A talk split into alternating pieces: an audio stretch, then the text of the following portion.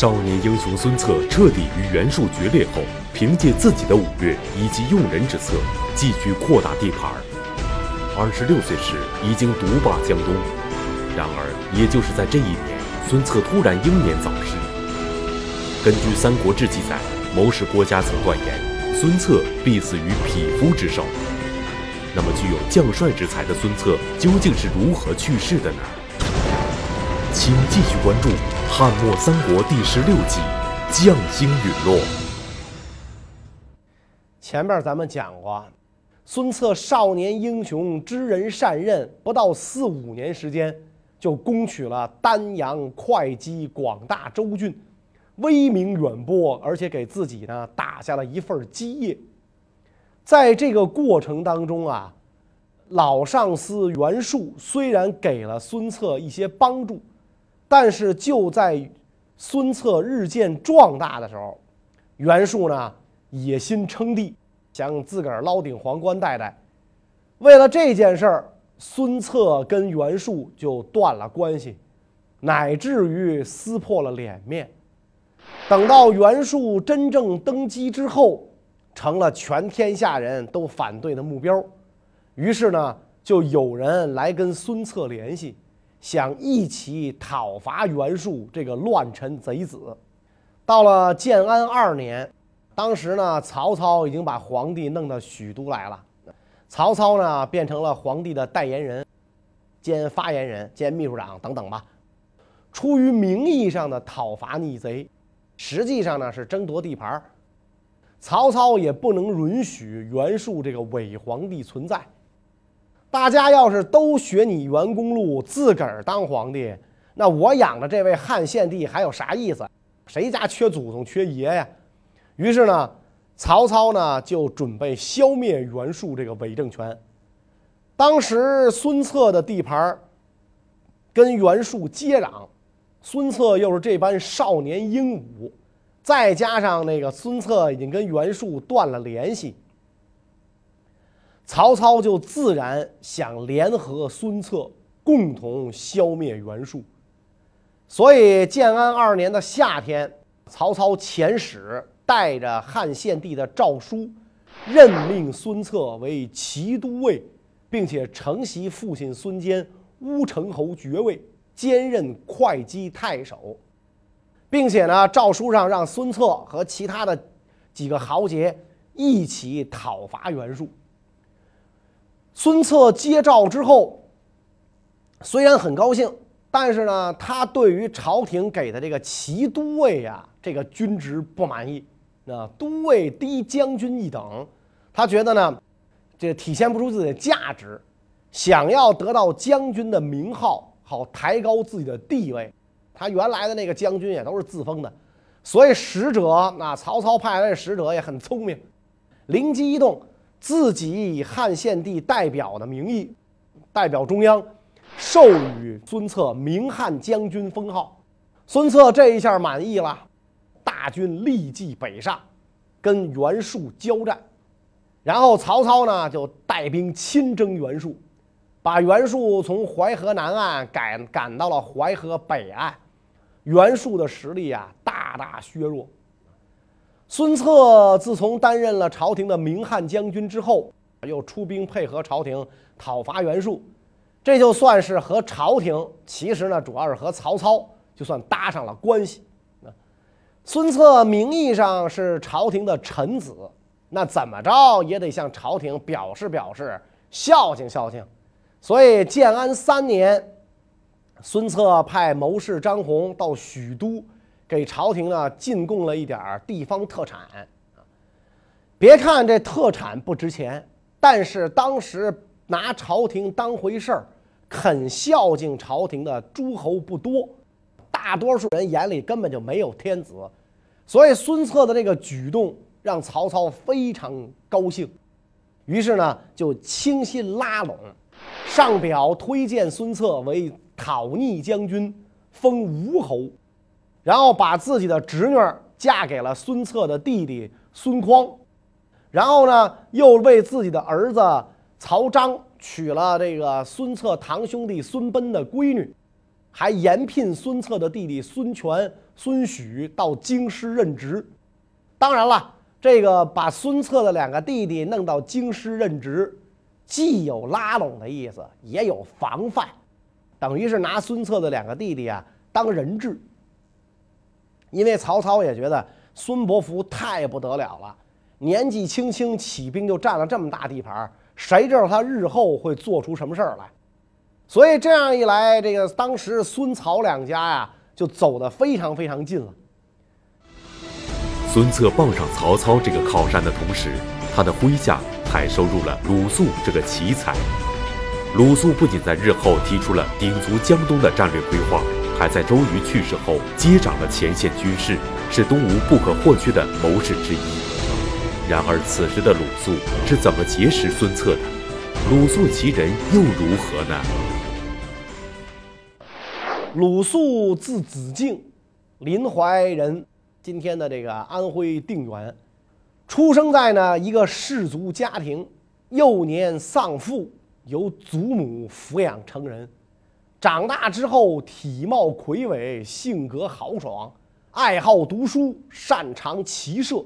所以那会儿的这个呃士大夫啊，都是文武兼通，不是手不能提篮，肩不能担担啊，不是这样的人。东汉末年，鲁肃眼见朝廷昏庸、官吏腐败、社会动荡，所以经常召集乡里的青少年练兵习武，保境安民，并且呢，他仗义疏财，所以深得乡里的敬慕。当时这个周瑜啊，有一次因为缺粮，向这个鲁肃求救，鲁肃呢就把一仓三千斛粮食全都赠给了周瑜。从此之后，二人结为好友，共谋大事。我们看这个戏曲舞台上啊，鲁肃就是一老好人，甚至呢有点那个胡了八都的，很窝囊。其实，在历史上真实的鲁肃不是这样，允文允武，国之栋梁。那么这个时候呢，这个鲁肃、周瑜都得到了袁术的任命，但是哥俩都明白，袁术啊，这个。成不了什么大事儿啊！用曹操的话讲，血中枯骨而已，已经跟死人差不多了。所以两个人呢就拒绝接受袁术的任命，抛弃官职，然后过长江投奔孙策。孙策非常高兴，任命周瑜为建威中郎将。然后鲁肃也把全家搬到了这个孙策的地盘上。啊袁术看着自己是王小二过年是一年不如一年，而这个孙策呢越来越强大，心里就特别不是滋味你小子能有今天，还不都亏我？当年那一千多人还是我给你的呢，现在你怎么着要爬到我头上，凌驾于我之上？袁术就不爽了，所以呢就派遣密使把这个印绶。送给丹阳地方势力的首领，比如祖郎啊，让他们去煽动山越人，共同打击孙策。那山越就是这个东南地区的少数民族。除了袁术鼓动的敌人外，在孙策周围还有不少威胁。之前跟孙策打过仗的刘繇，此时占据了豫章；猛将太史慈也扎根丹阳，受到山越人的拥护。那么孙策有何制敌之策呢？孙策一看，这个饭得一口一口的吃，敌人得一个一个打，先去征讨祖郎，把他生擒了啊！因为孙策实在是厉害，是吧？把这个祖郎生擒，生擒之后，孙策就对这个祖郎讲，是吧？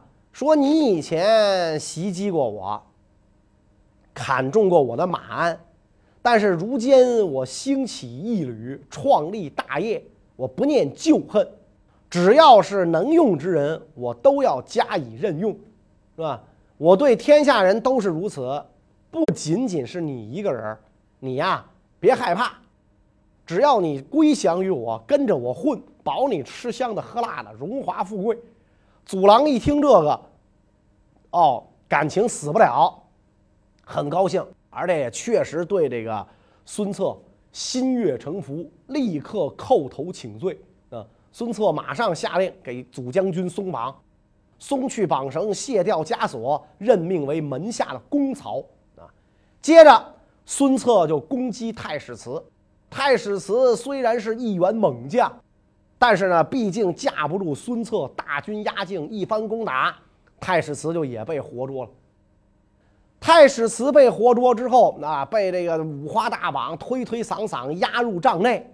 孙策走上前去，也解开了太史慈的绳索，拉着他的手，对他讲：“说将军，您还记得神庭相遇时的情景吗？你那个时候要是抓着我了，你会怎么对付我呢？”太史慈说：“那可不知道，那不知道，那谁知道啊？弄不好弄死你吧。”孙策大笑，说：“今天啊，我要干大事儿。”这个大事儿，我得跟将军你一同开创。我听说你有胆识，为人忠勇，是天下的志士。可惜呀，你明珠暗投，你跟随的不是明主啊，你不如跟着我。我跟你是知己，咱不仅仅是君臣关系，我是你的知己，你不要担心不如意。太史慈一听这话。是吧？当然也是心悦诚服，啊，那就愿意追随将军，鞍前马后追随您左右。所以孙策就任命太史慈为官。大军返还，祖郎太史慈在前面开道，全军都认为这是很荣耀的事情。两个强敌被我们打败，打败了不说，而且呢归顺我家主公。太史慈归顺了孙策之后没多久，刘繇就去世了，部下一万多人推举豫章郡太守华歆为首领，但是华歆认为呢，我利用这个时机擅自夺取权力啊，这不是做人的部下应该做的事儿。刘繇的部众坚持了几个月，华歆还是坚决不肯同意，就是不愿意当头，而且呢，把他们给送走了。这样一来，刘游部下就无所依从了，啊！孙策知道这个情况之后，刘游的旧部一万多人，现在没主子了，就让太史慈呢去安抚刘游的这些个旧部，而且呢，他对这个太史慈讲啊，说刘州牧以前责备我为袁术攻庐江，当时我不能不这么做，因为先父遗留下来的数千精兵。都在袁术那儿，我志在建立大业，光杆司令我一人不成，所以我不得不向袁术曲意低头，索求父亲的旧部。当然了，后来袁公路不遵守臣节，不听劝谏，所以大丈夫以道义相交，有大的变动了，也不能不分离。我当初之所以投靠袁术，后来之所以跟他断交，就是这样。只恨不能在刘周牧活着的时候呢，向他解释清楚。今天刘周牧的儿子在豫章，我希望你代表我去看望一下，把我的意思转告刘公子的部曲。如果他们乐意来的话呢，就跟你一起来；不乐意来呢，你就替我安抚一下。顺带手，你观察一下华太守治理郡务的能力怎么样？你替我办这事儿。你需要带多少兵力，你就开口自行决定。泰尔斯说：“嗨，末将曾经犯下不可宽恕的重罪，将军您有齐桓晋文那样的气量，我应当以死报答将军恩德。如今咱们跟刘州牧余部又没有交战，不宜多带人马，带几十个骑兵啊就够了。我这就登城。”孙策左右的人就说呀。您可千万别让太史慈走啊！他到了那儿，就绝对不会回来了，是吧？孙策哈哈大笑，是吧？说太史慈如果舍弃我，他还能追随谁呀？谁还配做他的主公啊？你们多虑了啊！你们多虑了。所以呢，设宴为太史慈饯行，临别之际，抓着太史慈的手腕道别，问。说你什么时候能够回来啊？太史慈说：“嗨，顶多两个月。”然后上马之后啊，就奔豫章郡而去。太史慈走了，孙策的部下仍旧是议论纷纷，认为你孙策派太史慈走就是个失策，这家伙绝对肉包子打狗，有去无回，再也不会回来了。孙策说呀：“你们不要瞎说，我考虑的非常周到。太史慈为人勇猛，胆识过人，但他不是反复无常的小人，他绝对以道义为重，一诺千金。一旦视为知己，生死不会相负。你们别担忧啊，我敢担保，他一定会回来。”果然啊，不到六十天，太史慈如期返回啊。回来之后，孙策就问：“这一趟怎么样啊？是吧？我交代你的事儿都办了没有啊？”太史慈就跟孙策说了：“说这个华歆呐，品德非常高尚，但是呢，他不适合在乱世。他这如果太平盛世，做一个好地方官，治理这个郡县没问题。他这个人没有什么战斗的谋略，只能自保而已。另外呢，这个还有他手下好多人。”占了很多地方，不接受他豫章郡的命令，华歆只能干瞪眼儿，啊，他没有任何这个策略。啊，孙策一听，俯首大笑：“好啊，啊，那这样一来，豫章郡就是我的了。”就在孙策策划兼并豫章郡的时候，群雄争霸的局面发生了巨大变化，袁绍终于击败公孙瓒，割据了北方。而袁绍的堂弟孙策的老对手袁术却落魄而亡。那么，当时称了帝的袁术是怎么落得如此下场的呢？袁术称帝之后啊，奢侈贪淫啊，比以前更厉害，后宫嫔妃数百，人人身穿身穿绫罗绸缎，那吃的是山珍海味，属下将士饥饿困苦啊，摘桑葚充饥。他都毫不关心。不久，各种储存的物资耗尽了，实在是混不下去了。于是，这位伪皇帝烧毁了宫殿，去投奔几个部将。但是这些部将呢，都不接待他。你当初吃香的喝辣的时候，想不起我们来，现在穷愁无路了，跑我这儿当爷来了，门儿都没有啊！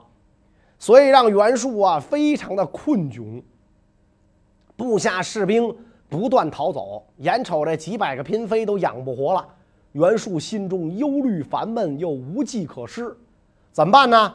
就派人把皇帝的尊号送给堂哥袁绍，跟袁绍讲说汉朝气数已尽，袁氏应当接受天命为王，福命与祥瑞都显示的很明白。如今兄长啊，这时候也不说他家奴了，拥有四周之地，人口百万，带甲数十万。我把上天授予的使命献给您，请您光复大业啊。袁绍看到这个一直对他不服的堂弟，这个时候主动服软了，非常高兴，就派儿子袁谭呐从青州来迎接袁术。结果曹操派刘备，这时候刘备已经跟着曹操混了，进行拦截。这个袁术呢？就没能跟袁谭合兵一处，只好狼狈退回寿春。寿春也接纳不了他了。到了这一年的六月，袁术行至江亭，军中无粮，只剩下了麦屑三十斛，所以这部队就一哄而散了。啊，当时六月盛暑啊，已经是这个大军一哄而散，饥渴难耐，袁术也受了伤。渴得不得了，就问这个自己的侍从，说：“给我找点蜜水来，我想解渴啊，想喝点这个这个蜜汁儿解渴啊。”侍从苦笑，说：“咱还蜜汁儿呢，啊，浇点泥汤，您喝吗？”袁术听完之后，哎呀，叹息良久啊，说：“袁术何至于此乎？”然后吐血一斗而死。袁术的堂弟害怕曹操不敢留在寿春，就率领部曲带着袁术的灵柩和家眷，投奔庐江太守刘勋。传国玉玺呢，就落在别人手里，献给了朝廷。可怜袁术四世三公，出身名门，为了一句谶言，朱由蒙了心，想当皇帝，落得个如此下场。袁术败亡后，庐江太守刘勋势力壮大，孙策为了解除威胁，出兵攻克了刘勋的根据地。刘勋北投曹操，随后孙策趁势进攻黄祖，黄祖大败，只身逃走。孙策也算是为父报了仇。取得这一连串胜利后，孙策大举进攻豫章郡。豫章郡是否如孙策所料，轻而易举就能到手呢？攻城之前，孙策对公曹于翻讲说：“这个豫章太守华歆虽然有名望。”但是他绝对不是我的对手。如果他不开城门，一旦发动进攻，不会没有死伤！上天有好生之德，不愿多伤人命，死人不是啥好事儿。所以老哥，你能不能去劝劝劝他，让他投降？豫章能不能和平解放？所以于帆呢，就去见华歆。见到华歆之后，于帆就讲了。听说您跟毕郡前任太守王朗在中原地区都享有盛名，受到海内一致尊崇。虽然我偏处海宇，心中常常敬仰啊。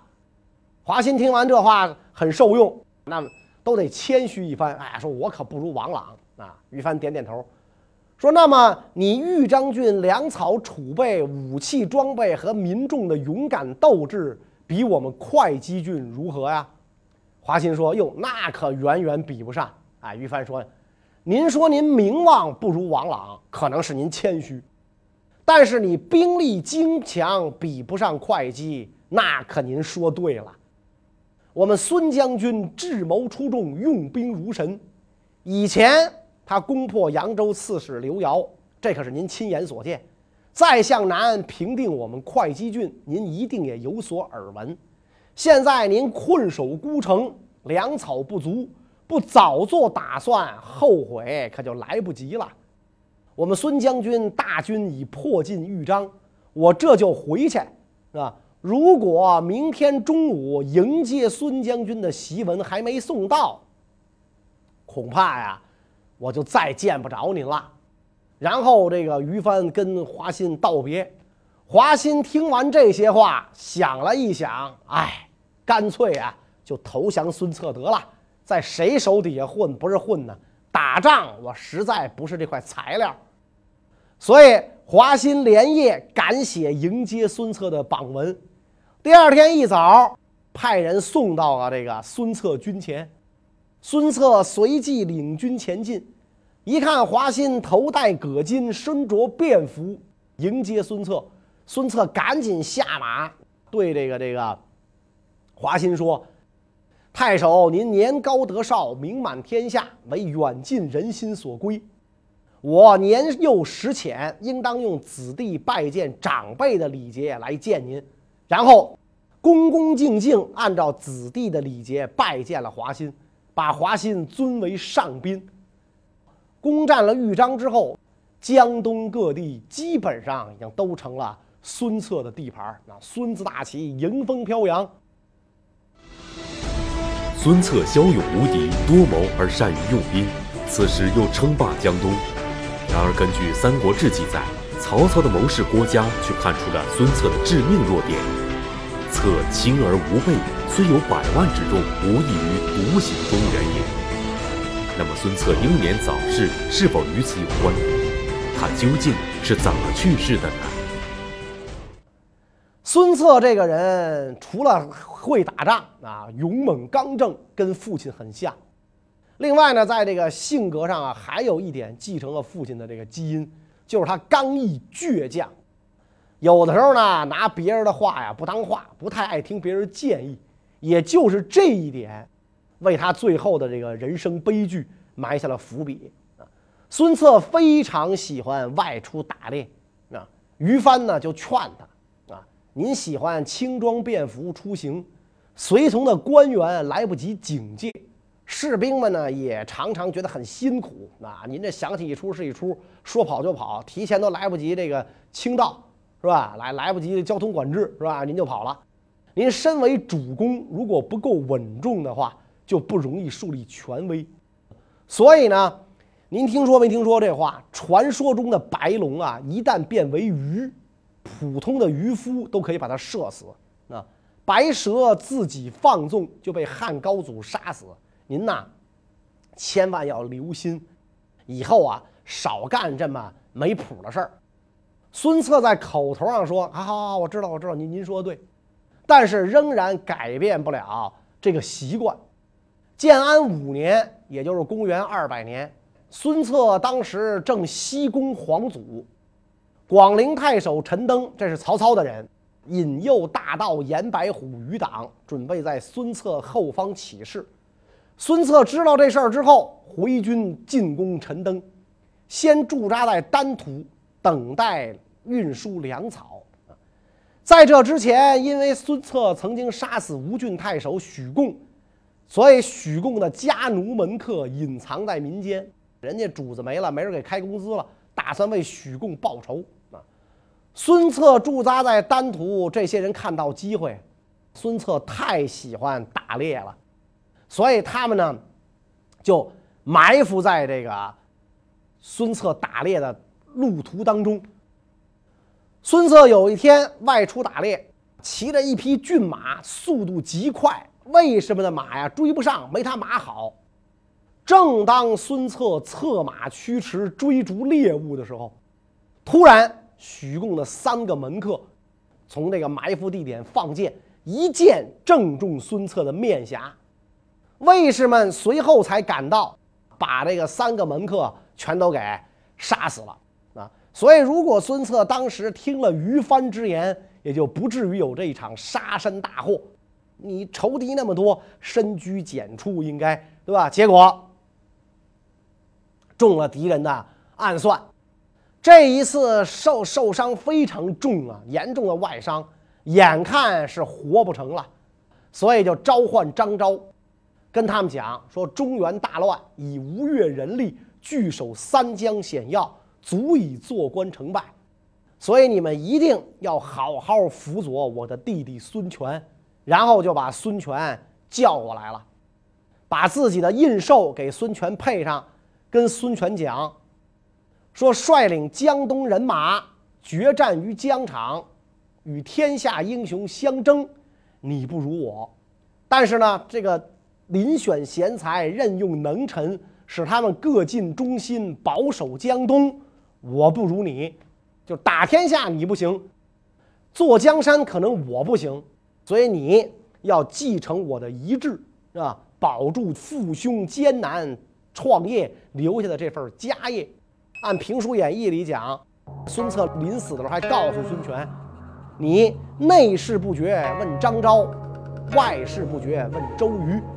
你如果自己拿不定主意，问这俩人就够了。”然后孙策含恨去世，年仅二十六岁。所以少年英雄这一离世。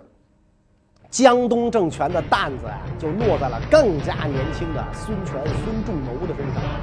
此时，中原大地群雄之间的态势也发生了很大的变化。下一个再讲，谢谢大家。